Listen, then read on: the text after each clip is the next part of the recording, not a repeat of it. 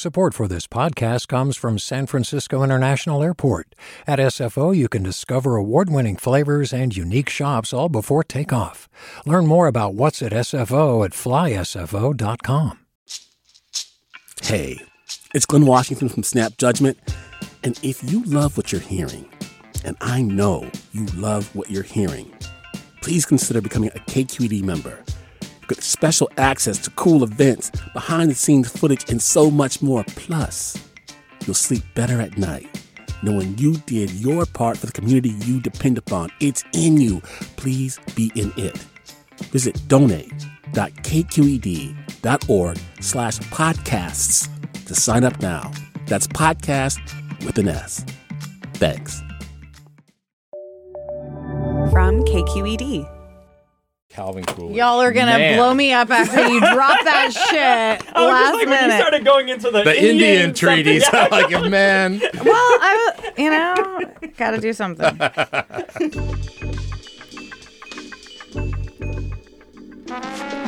This is Political Breakdown from KQED in San Francisco. I'm Scott Shafer. Today on the Breakdown, it's our Friday look back at the week's top stories in politics, including a big win for Democrats in a special election for George Santos's House seat. U.S. Senate candidates here in California square off in a debate, laying bare the lack of interest or maybe the lack of knowledge about policy from one of the top candidates. Also, why Democrats are terrified that they might squander a chance to pick up a Central Valley House seat as two Democrats fight each other in an increasingly nasty primary. And up in Sacramento, organized labor revisits bills Governor Gavin Newsom vetoed last year. And the eternal question of what to do about retail theft continues bouncing around the halls of the state capitol, with today as the last day to introduce new bills. And here with me, as they are most Fridays, KQED politics correspondents Marisa Lagos and Guy Marzorati. Hey, y'all. Hey, happy Friday. Happy, happy Friday. Well, of course, everyone knows today is the deadline for introducing bills in Sacramento, Right, right? Right. miss it. I mean, come on. Uh, but it is. Um, and so there's been a lot of talk about a couple of labor bills that the governor vetoed coming back, one having to do with autonomous trucks, uh, and the other having to do with uh, unemployment insurance. Pick one, guy, and uh, why, why are they bringing this one back? Well, I mean, the unemployment insurance was maybe the most controversial bill uh, uh, regarding labor passed last year in a summer in which, you know, organized labor had a lot of success in Sacramento. And this was one that would allow striking workers to qualify for unemployment benefits. This came at a time where we were seeing a lot of labor actions across the state, whether it was actors, uh, screenwriters, hotel workers. Um, the governor vetoed it he really cited uh, the unemployment fund that California has and the debt that it's accrued um, as kind of a big budget issue staring down at this bill. But Labor's bringing it back again this year, um, which will be interesting to see because the characters in this have not changed, right? It's the same legislature that passed this bill last year. You know, the governor's uh, has his critique of it. So it'll be interesting to see where this lands with the added uh, elements of an election year. And you have Anthony Portantino, who carried this bill last year, uh, introducing again this year. He's running for Congress, and so many folks uh, in the legislature seeking either reelection or, or other office. That's kind of maybe the added element this year. And well, he's not just running for Congress. He's running for Congress against several of his colleagues or former colleagues who also have like decent name ID. Um, and it's sort of, I think, you know, one of those knockdown, drag out, dem on dem races where you need a way to. You do, but you know the person who's really gotten the profile on this is Lorena Gonzalez, who's now the head of the California Labor Federation. She and Newsom have not been, I would say, the closest over the years. Uh, so why do you, do you think this is somewhat personal for her, Marisa?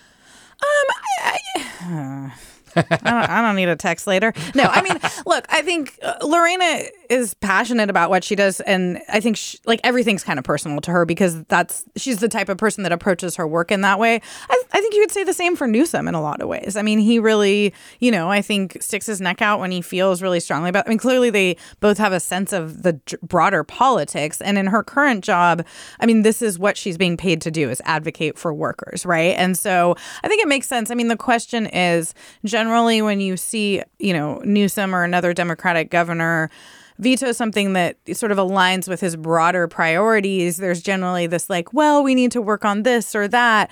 Um, so I think the big question is like, are there going to be conversations happening? Is his office willing to engage, whether you know, with Cal Labor or the author or other groups?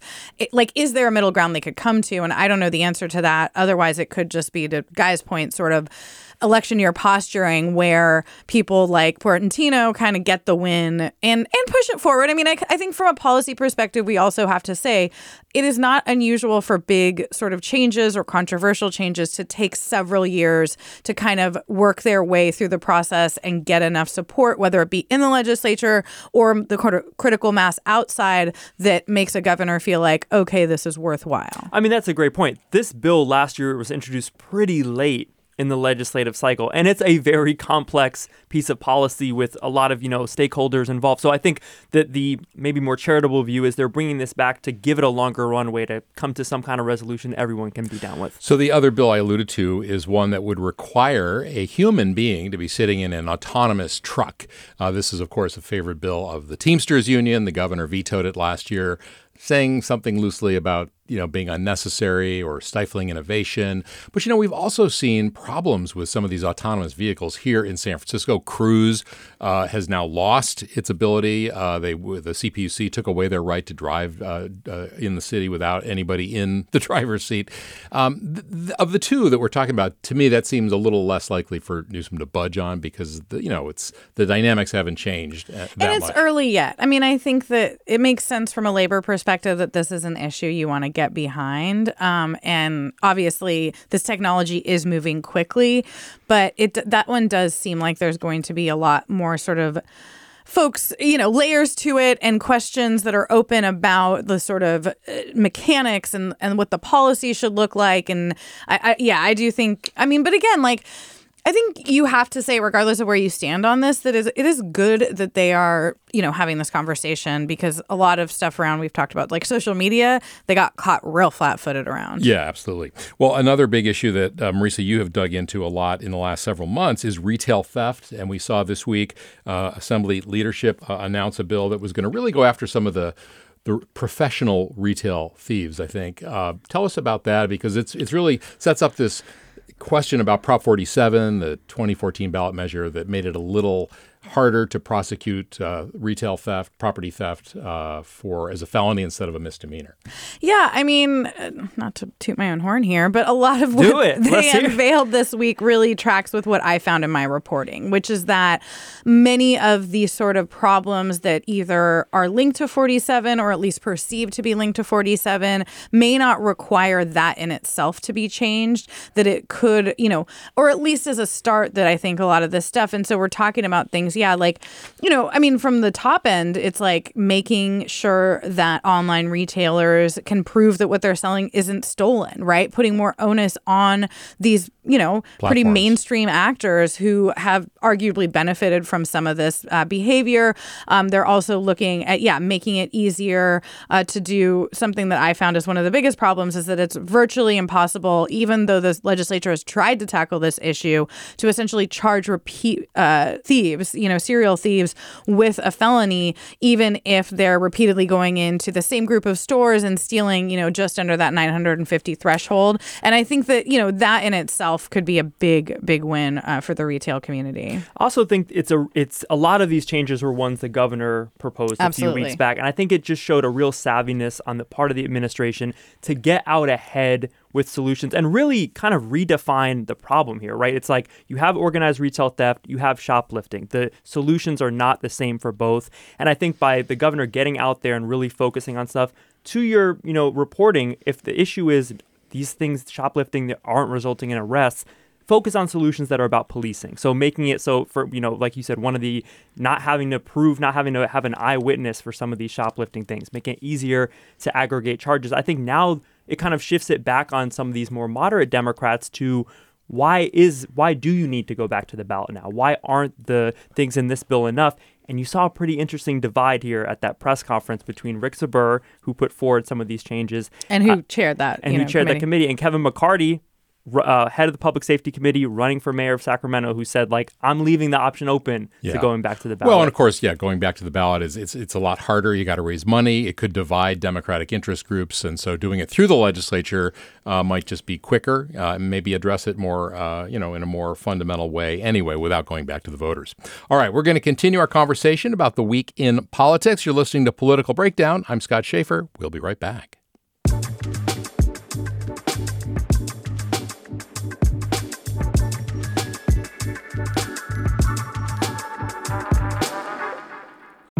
I'm Sasha Khokha, host of the California Report magazine. Every week, we bring you stories about what connects us in the giant, diverse Golden State.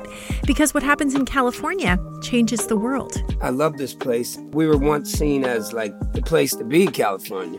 The land of milk and honey. That's where you go to Sunshine State, but we just have challenges right now. KQED's California Report magazine. New episodes drop every Friday, wherever you get your podcasts. Hey there, this is Brittany Luce from NPR's It's Been a Minute. KQED's podcasts like The Bay, Bay Curious, Mind Shift, Right Nowish, and more all tell the stories of the Bay and beyond with reliable, human centered journalism. They aim to inspire, make you think, entertain, and expand your understanding of the place you call home. Here's how you can support podcasting at KQED. Showing your support is easy, and you can join Brittany in supporting KQED Podcast too at donate.kqed.org slash podcast. That's donate.kqed.org slash podcast. And welcome back to Political Breakdown. I'm Scott Shafer here with KQED politics correspondents Guy Marzorati and Marisa Lagos. Uh, let's talk about a very messy primary that has developed uh, a congressional seat in the Central Valley. It's held now by Republican David Valadao. Democrats really saw this as a pickup and maybe still see it as a pickup opportunity. Rudy Salas, the now former assemblyman, came very close in 2022. He's running again, but so is fellow Democrat State Senator Melissa Hurtado.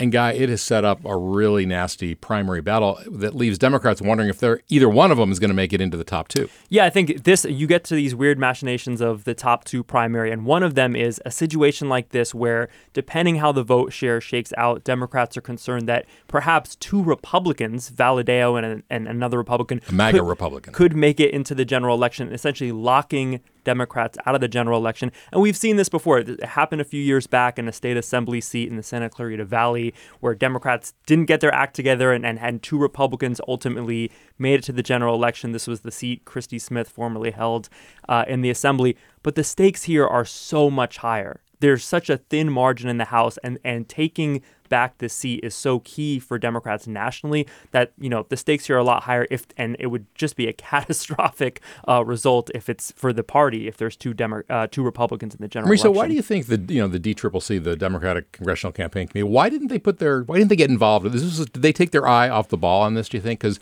you know Hurtado was saying, well, Emily's List approached me and suggested that I run. They're now kind of backing away from that. I mean, this seems like a problem that could have been avoided.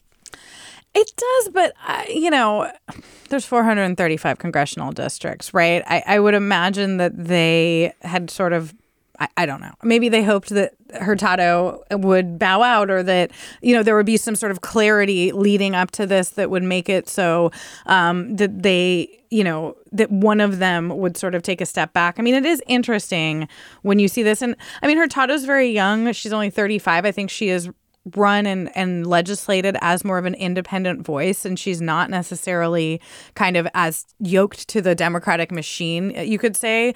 Um, and so you know uh, this is like where i think often uh, both parties but particularly democrats in this state can get in trouble where you know they can talk and talk about wanting you know the best candidate out there and letting voters decide. But at the end of the day like they want to win and that's more important in these races. And i do think from her perspective she'd probably say look he's lost before. Like why shouldn't i give this a, a, try. And you know, what, she really hasn't raised very much money. I mean, compared to Salas, and now he's attacking her on on uh, in TV ads. One's in Spanish. This is a big Latino uh, district, and you know, it's interesting. I mean, Valadao has done a pretty good job of maintaining an image of being more moderate. You know, he voted for one of the articles of impeachment. A lot of people down there think he's Latino. He's actually Portuguese but he's a farmer. What do you? I mean, guys, this is going to be like kind of a stretch anyway for Democrats, and this like nasty intra-party, uh, you know, squabble kind of makes it harder, or does it all depend no, on who turns out? Yeah, and I don't see this seat as a stretch. I mean, Democrats, given the registration in that district, I think Democrats look at this as a seat where if they get the right turnout, I mean, Valadao has lost before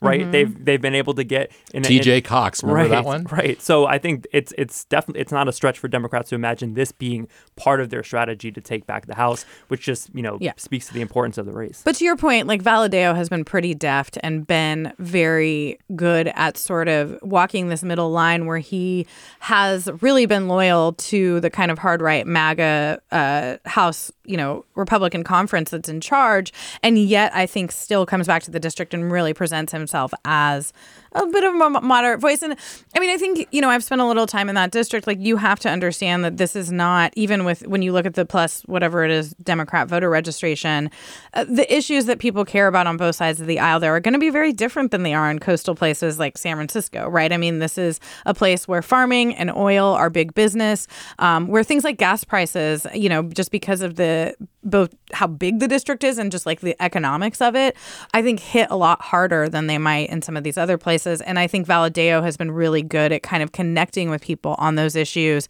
and making them feel that he is representing their interests. Yeah.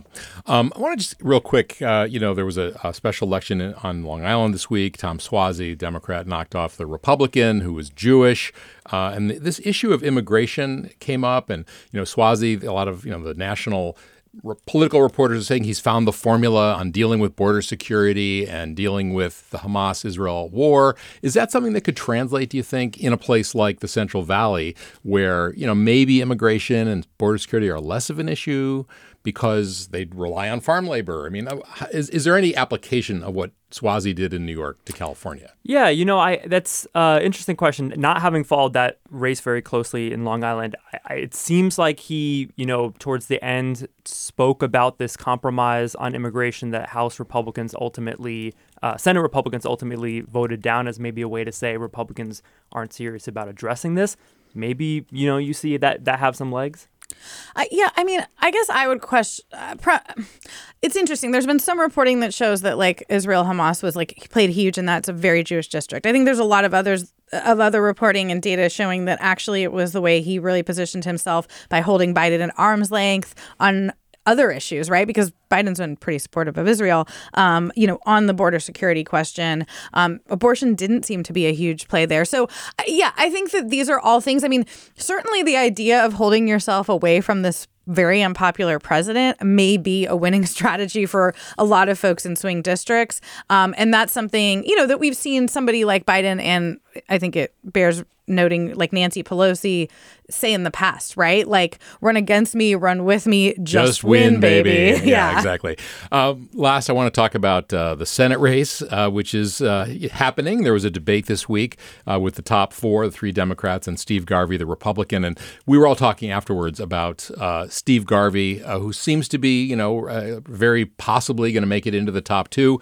And got, he was asked a question about uh, housing. Uh, that was, uh, and he kind of his answer kind of revealed what his lack of uh, Yeah, I mean, experience. would you say? There were a couple of really questionable moments with Garvey in that debate. One, as you mentioned, he was asked, "What's one housing regulation that you would repeal?" He's talked about these onerous regulations on developing housing, and he couldn't name one. Then there was, and then there was another uh, moment of this where he was asked about whether he would accept an endorsement from Donald Trump. And the answer, it was like as if Nikki asked, like, "Are you circumcised?" Like the way he, I, you can play the clip, but it was just like, let, let, let's hear. The, These are personal choices. I only I answered to God, my wife, family, and to the people of California. And I hope you would respect that I have personal choices. the question was, would I'm you? not going to be able to get an image out of my head. the, the Sorry, question was, man. would you accept an endorsement from Trump? Like, is, Like, is that's that a relevant. personal? I mean, It that is not seems a like personal such a, question. Seems like a very relevant question for voters. And beyond just the like his answers, I do think the strategy question here, re- to me, a Republican who just wants to get into the general election would say, "I'd I love, love an endorsement from Trump. Yeah, I would, I would embrace, you know." It, winning a general election is going to be so difficult. Let's just focus on getting past March. And it's unclear to me what exactly what's Garvey's He, he must like here. in his head think maybe he can win and he's going to turn off people if he embraces Trump. I mean, is that ah, who Maybe- I mean, and l- to, to take it back to the voters, like, why does this matter? I do think it, you're setting up a scenario where voters are really not going to get a real robust conversation about the future of governance in this state. Um, potentially, if Garvey's the candidate, because it's at that point, are we even going to have debates between him, him and a Democrat? Um, and even at these debates, he seems kind of unwilling to engage with a lot of the questions. That well, right. asked. I mean, beyond okay. So f- set aside. Say you don't think it's relevant, or you don't care. You think that you know oh, the moderator shouldn't push him on the Trump vote, which I got to give credit to. I think Nikki did a really Yeah. good job of trying to get into this stuff. I think they were hampered, honestly, by some of the time limits and like that. You know, you're not going to go back 16 times to the same person. Um, but he can't he couldn't answer a simple question about housing regulation. Like like that's a gimme question. Like is there one regulation you would change? It's CEQA guys. It's the republican handbook. Like it's Yeah. not even that hard. I mean i, I just It, it just shows, I think, it's just his lack of interest in policy or knowledge, or maybe just not being very quick on his feet. I don't know, but he, uh, yeah, like you said, just you could make something sound plausible if you don't know what CEQA is. yeah like to me that felt like just like yeah not not as prepared because you could argue that in some of these policy areas again he doesn't want to kind of put too sharp of a point on his position so that he can appeal to a wide range of people. Uh, this didn't seem like that. I will say another funny moment was asking you know a, a stage full of people two of whom are 75 or over if Donald Trump and uh, Joe Biden are too, Too old, old. which both Barbara Lee and Steve Garvey 75 and 77 are like no you know or like, but there were mo- it was so clear Adam Schiff was at many times throughout that debate invoking Garvey's name in the hopes of, as we talked about previously on the show, Trigger a response. triggering a response, getting him more airtime. And there were a lot of times where Garvey was just like, "I'm good. I'm good. Keep- yeah, you know, keep or it going." one word answers. All right, we're almost out of time, but uh, Monday is President's Day. By the way, we're not going to have a show on that day. But um, you know, we were talking before we started recording here, like how are we going to ask a President's Day question? So, just a very general question. Give a shout out to a former president, uh, maybe someone you'd like to have dinner with or something, living or dead. Marisa, All right, I'm gonna go with a little sleeper hit, Calvin Coolidge, for his Silent Cal. for his support of women's suffrage and honestly racial equality at a time when that was like not a big Republican priority. Um, you know, signed the Indian Citizenship Act, giving Native Americans the right to vote. Did you know that well, okay, today? Wikipedia. yeah, I did Wikipedia because you asked me five minutes ago to pick a president, and I knew that if I picked anyone in our lifetime, I would not have a job anymore. So Guy. Uh, well, according to Wikipedia, Warren G. Harding died in, in San Francisco, knew so that he's gonna you get he's gonna get my shout out today. All right. Well, we're going for you know presidents who died in in your hometown. Uh, I'm going to go with Theodore Roosevelt. He didn't die, but he took the oath of office in Buffalo, New York, uh, down on Delaware Avenue. I grew up in the city uh, when McKinley was shot and killed. Uh, youngest president ever, 42 years old. Um, first American to win the Nobel Prize, and like a Republican who cared about the environment. So, I think he'd be fun to have dinner with, right? Yeah. As long as you're serving like meat, you think he's the kind of guy who would want to. He's not a vegan, that's for sure. All right. You might have to hunt it yourself or something. Yeah, with Just him. Taft's not get on a- the table. Yay. All right. Have a good weekend. Thanks for joining us. And Stay Thanks, dry. Scott. that's a wrap for Friday, s- February 16th. The Political Breakdown is a production of KQED. Our engineer is Jim Bennett. Our producer is Izzy Bloom. Our team includes Marisa and Guy and Molly Solomon and Otis R. Taylor Jr. and Ethan Toven-Lindsey. I'm Scott Shafer. Thank you so much for listening.